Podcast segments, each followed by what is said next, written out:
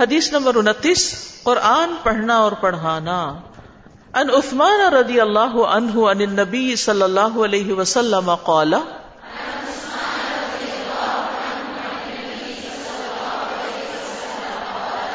خیرکم من تعلم القرآن وعلمہ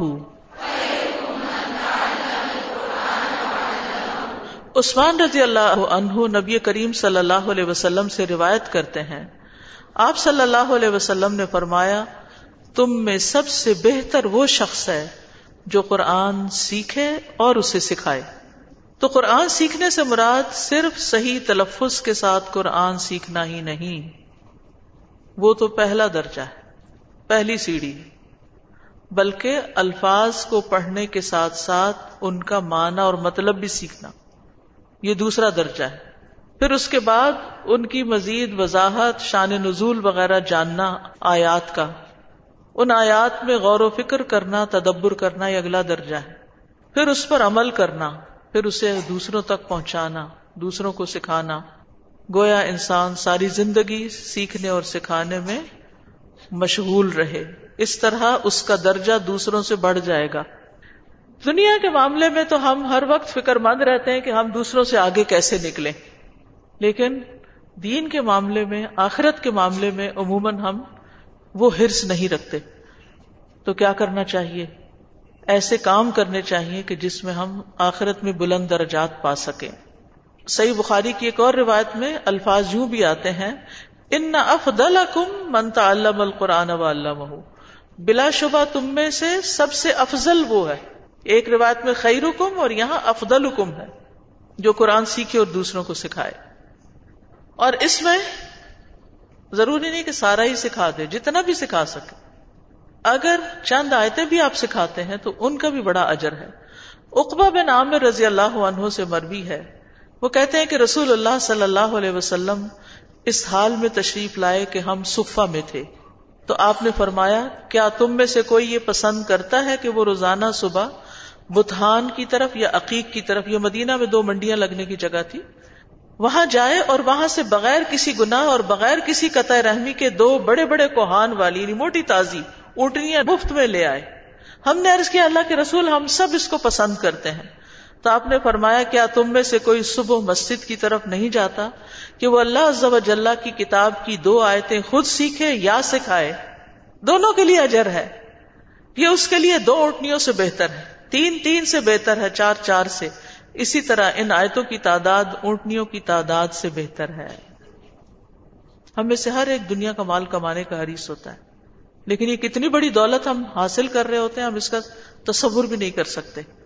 اب آپ نے مسجد کے الفاظ استعمال کیے کیونکہ اس دور میں علم حاصل کرنے کا مرکز مسجد ہی تھا۔ مردوں کے لیے بھی اور عورتوں کے لیے۔ لیکن کہیں پر بھی کسی گھر میں آپ جمع ہوتے ہیں اور پڑھتے پڑھاتے ہیں تو انشاءاللہ اللہ آپ کو اسی طرح اجر و ثواب ملے گا۔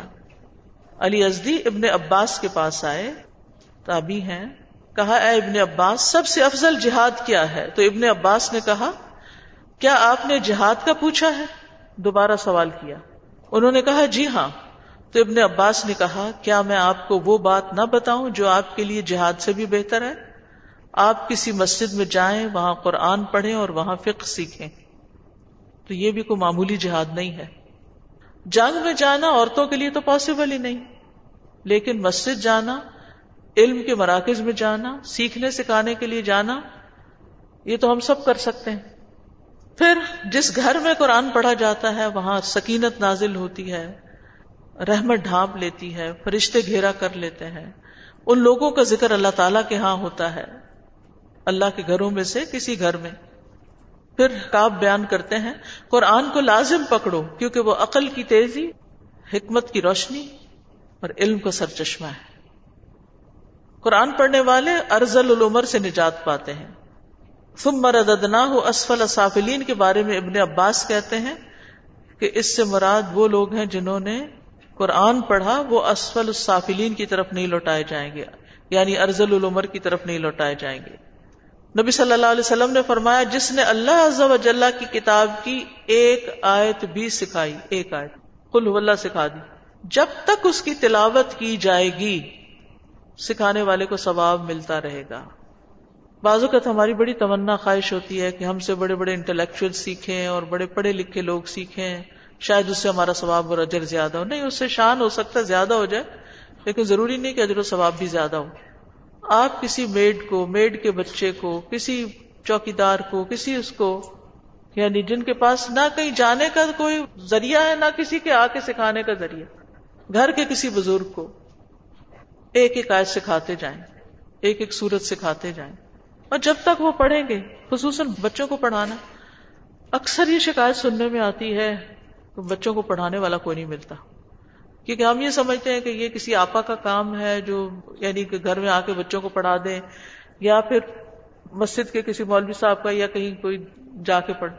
ہم اس کو اپنی پریسٹیج اور اپنی عزت اور اپنے مقام کے خلاف سمجھتے ہیں کہ ہم بچوں کو قرآن پڑھا دیں۔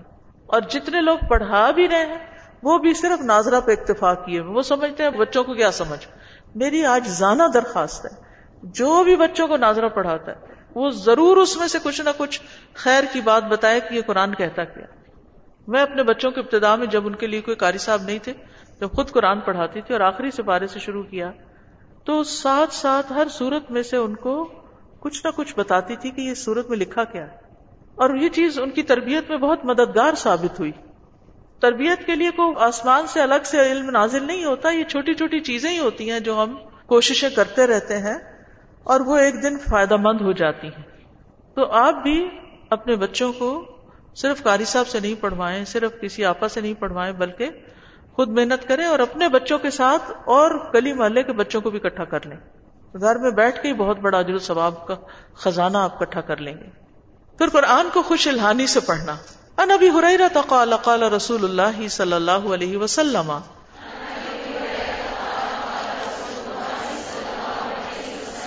لیس منا من لم يتغن بالقرآن. کتاب التوحید. ابو حرار رضی اللہ عنہ سے روایت ہے، رسول اللہ صلی اللہ علیہ وسلم نے فرمایا، جو شخص خوش الہانی سے، غنا سے قرآن نہ پڑھے، وہ ہم میں سے نہیں۔ تو یتغنا کے کئی معنی ہوتے ہیں۔ نمبر ایک، تحسین الصوت، بہترین آواز سے، خوبصورت آواز سے پڑھنا۔ نمبر دو، استغنا یتغنا کا مطلب غنی ہونے کے معنی میں بھی لیا گیا ہے۔ کہ قرآن کی وجہ سے دیگر کتابوں اور علوم سے بے پرواہ ہو جانا، ان کو کوئی توجہ نہ دینا۔ التحزن، قرآن کریم کو غم و اندوز سے پڑھنا کہ فکر آخرت پیدا ہو۔ قرآن پڑھتے ہوئے رونا۔ التشاغل، قرآن کریم میں اتنا مشغول ہو جانا کہ دوسری چیزوں کی طرف توجہ نہ جائے۔ یعنی قرآن ہی پرائرٹی بن جائے، دوسری چیزیں ان امپورٹنٹ ہو جائیں۔ تلزد تغنی کا ایک مطلب تلزد بھی ہے۔ یعنی قرآن پڑھتے وقت لذت و سرور حاصل کرنا۔ تو یہ ساری چیزیں ہونی چاہیے۔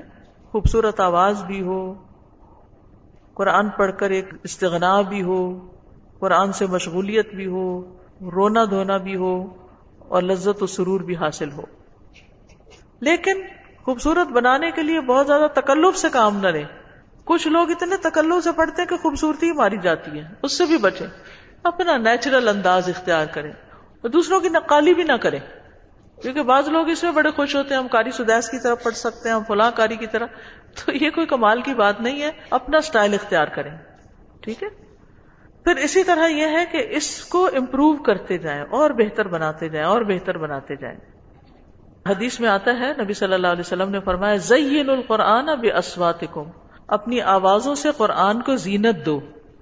یعنی قرآن تو ہے ہی خوبصورت، لیکن آپ کی آواز اسے اور زیادہ خوبصورت بنا دے گی۔ داؤد علیہ السلام خوبصورتی سے زبور پڑھتے تھے۔ نبی صلی اللہ علیہ وسلم بہت آہستگی سے اور خوبصورت انداز میں قرآن پڑھتے تھے۔ تلاوت کے وقت آپ اپنی آواز کو حلق میں پھیرتے بھی تھے۔ یعنی اس کو لمبا بھی کرتے تھے۔ برائے ابن عازب کہتے ہیں، میں نے نبی صلی اللہ علیہ وسلم کو عشاء کی نماز میں وطین و زیتون پڑھتے سنا۔ میں نے رسول اللہ صلی اللہ علیہ وسلم سے زیادہ خوش الحان یا اچھا پڑھنے والا کوئی نہیں سنا۔ یعنی آپ سب سے زیادہ خوبصورت آواز میں پڑھتے تھے۔ حضرت عائشہ ایک دفعہ جا رہی تھی کہیں۔ عشاء کے بعد گھر دیر سے آئی تو آپ نے پوچھا، تم کہاں رہ گئی تھی؟ کہا کہ میں آپ کے صحابہ میں سے ایک آدمی کی تلاوت سن رہی تھی۔ اور اس جیسی کی رات میں نے کبھی نہیں سنی، وہ فرماتی ہے کہ آپ کھڑے ہوئے، میں بھی ساتھ کھڑی ہوئی تاکہ آپ کی بات سنوں۔ آپ میری طرف متوجہ ہوئے اور فرمایا، یہ ابو حذیفہ کے آزاد کردہ غلام سالم ہے۔ تمام تعریفیں اللہ کے لیے ہیں جس نے میری امت میں ان جیسے پیدا فرمائے۔ یعنی آپ نے ان کی تعریف کی۔ لیکن بعض اوقات ہم خوبصورت بناتے بناتے خشیت کھو دیتے تو خوبصورتی میں خشیت بھی ہونی چاہیے۔ اللہ کا ڈر بھی ہو۔ یعنی لوگوں میں قرآت کے لحاظ سے سب سے زیادہ بہترین انسان وہ ہے جو قرآن پڑھے تو نظر آئے کہ اللہ سے ڈرتا ہے۔ یہ بھی حدیث کے الفاظ ہیں۔ اور سلسلہ صحیح ہے لیکن گانے کے انداز میں مت پڑھیں۔ گانے کے انداز میں نہ پڑھیں۔ استاد اس سے پہلی جو حدیث تھی کہ جس نے کسی کو ایک آیت سکھائی تو اس کو جب تک وہ پڑھتا رہے گا تو آج مجھے یاد آ رہے کہ آیت الکرسی جو ہے وہ مجھے میرے دادا نے سکھائی تھی۔ اور ان کو بہت ہوئے کتنے سال ہو گئے لیکن ہر نماز کے بعد الحمد صبح شام کی دعاؤں میں رات کو سونے سے پہلے تو اللہ کا احسان ہے اللہ ان کو واقعی اجر پہنچائے کتنی خوش قسمتی کی بات ہے۔ آیت الکرسی کسی کو سکھا دیں ایک آیت ہی ہے لیکن یہ کہ سب سے زیادہ انسان دن میں اس کو پڑھ رہا ہوتا ہے۔ سورت الفاتحہ کے بعد۔ استاد کا میں نے ایک سوال یہ پوچھنا تھا کہ دین کا علم حاصل کرنے کے لیے کیا عورت تنہا ایک جگہ سے دوسری جگہ سفر کر سکتی ہے؟ اپنے شہر میں ادھر ادھر آنے جانے میں تو کوئی مشکل نہیں اگر دوسرے شہر میں جانا ہے تو اکیلے نہ جائیں۔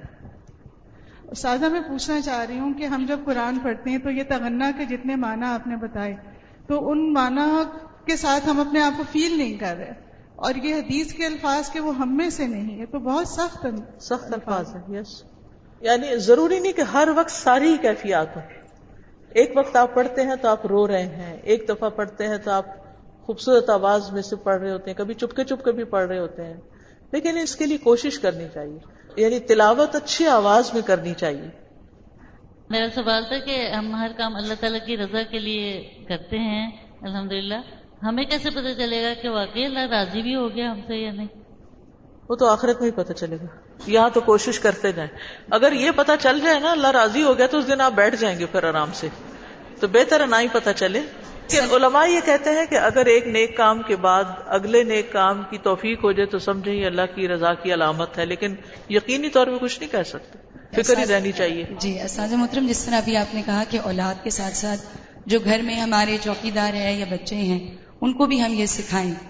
تو الحمد میرے پاس ایک بچی تھی جو میری ہیلپر تھی اور دس سال وہ میرے پاس رہی۔ جب میں نے سیکھا تو میں نے اس کو بھی سکھانا شروع کر دیا۔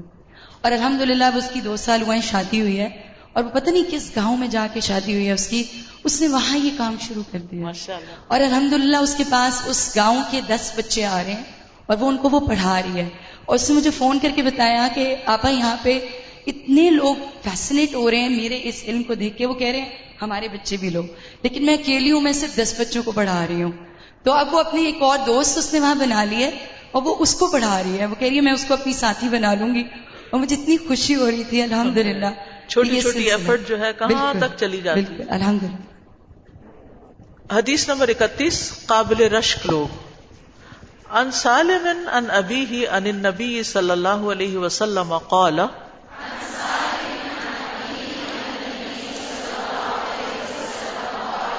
لا حسد الا فثنتين رجل آتاه الله القرآن.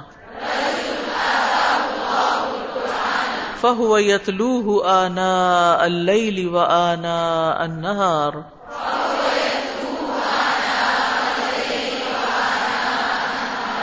ورجل آتاه الله مالا. فهو ينفقه آناء الليل وآناء النهار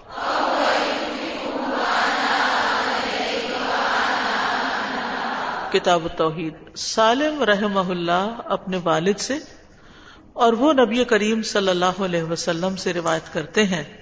آپ صلی اللہ علیہ وسلم نے فرمایا، رش کے قابل تو دو ہی لوگ ہیں۔ ایک وہ جسے اللہ نے قرآن دیا، تو وہ رات کی گھڑیوں اور دن کی گھڑیوں میں اس کی تلاوت کرتا رہتا ہے۔ دن کو بھی پڑھتا ہے، رات کو بھی پڑھتا ہے۔ نوٹ کر لیجیے ایسا شخص قابل رشک ہے۔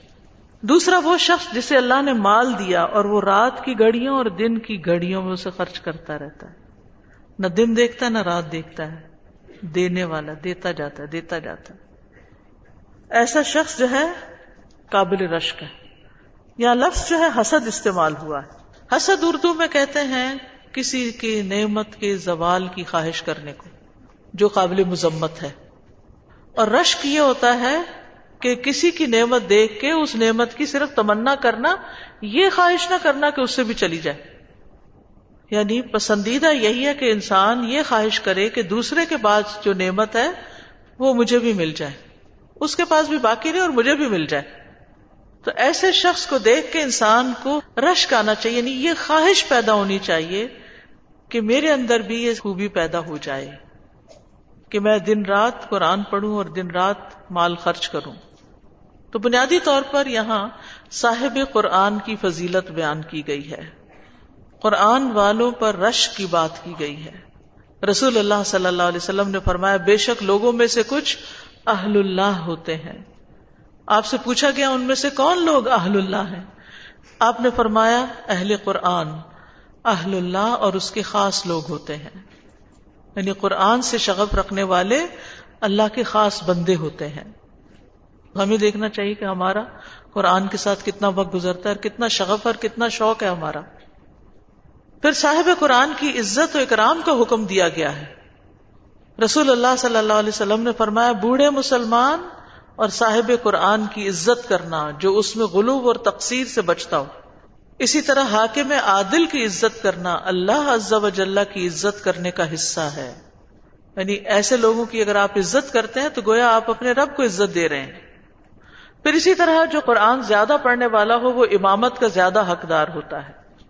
قرآن کے علاوہ اگر کسی کے پاس مال ہے اور وہ اسے خرچ کرتا ہے، تو وہ بھی قابل رشک ہے۔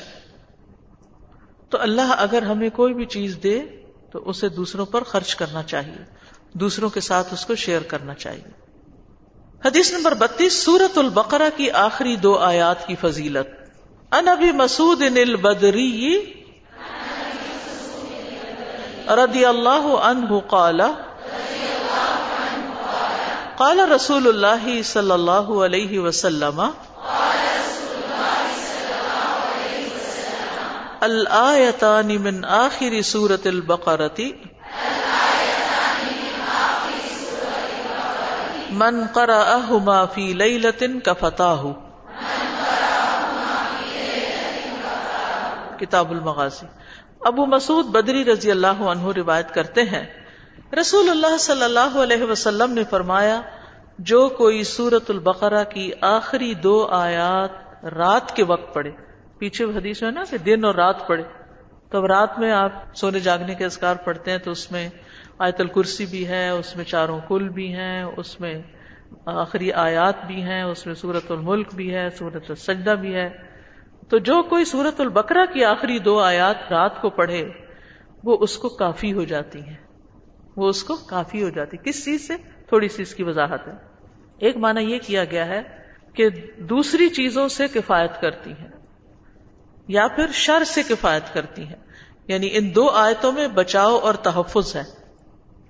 یہ آیتیں بہت اہم آیات ہیں۔ ان کا مقام بہت عظیم ہے۔ کسی نے یہ معنی بھی بیان کیا کہ اس کو رات کے قیام سے کفایت کرتی ہے یعنی اتنا بڑا و ثواب ہے، گویا وہ رات کو قیام کرنے والا ہے۔ لیکن انسان کو ایسی احادیث پڑھ کر یا ایسے معنی جان کر سستی کا شکار نہیں ہونا چاہیے کہ پھر چلو، یہ دو آیتیں پڑھ لو اور رات کو نہ اٹھو۔ کیونکہ رات کا اٹھنا اپنی جگہ بڑا اہم ہے۔ پھر اسی طرح ان آیتوں کے شان نزول کے بارے میں آپ نے تفسیر میں پڑھا ہی ہوگا کہ عرش کے نیچے سے دی گئی ہیں یہ آیات۔ نبی صلی اللہ علیہ وسلم نے فرمایا سورت البقرہ کی آخری دو آیات پڑھا کرو، یہ مجھے عرش کے نیچے سے دی گئی یعنی بہت ہی بلند مقام سے آئی ہیں۔ ان کو پڑھنے والے کی دعا قبول ہوتی ہے، اور شیطان سے حفاظت کرنے والی آیات ہے رسول اللہ صلی اللہ علیہ وسلم نے فرمایا، بے شک اللہ نے آسمان و زمین کی تخلیق سے دو ہزار سال قبل ایک کتاب لکھ دی تھی۔ اور اس میں سے دو آیتیں نازل کر کے ان سے سورت البقرہ کا اختتام فرما دیا۔ لہذا جس گھر میں تین راتوں تک سورت البقرہ کی آخری دو آیتیں پڑھی جائیں گی، تو شیطان اس گھر کے قریب نہیں آ سکے گا۔ تو روز کا معمول بنا لیجیے کس کس کے پاس یہ ایپ ہے سونے جاگنے کے ازکار الحمد للہ کافی لوگوں کے پاس، کیونکہ اس میں موبائل سے پڑھنا آسان ہو جاتا ہے۔ کتاب کس کس کے پاس ہے سونے جاگنے کے ازکار الحمد للہ اس سے یہ کہ وہ پڑھانا بھی آگے آسان ہو جاتا ہے اور چیزیں یاد کرنا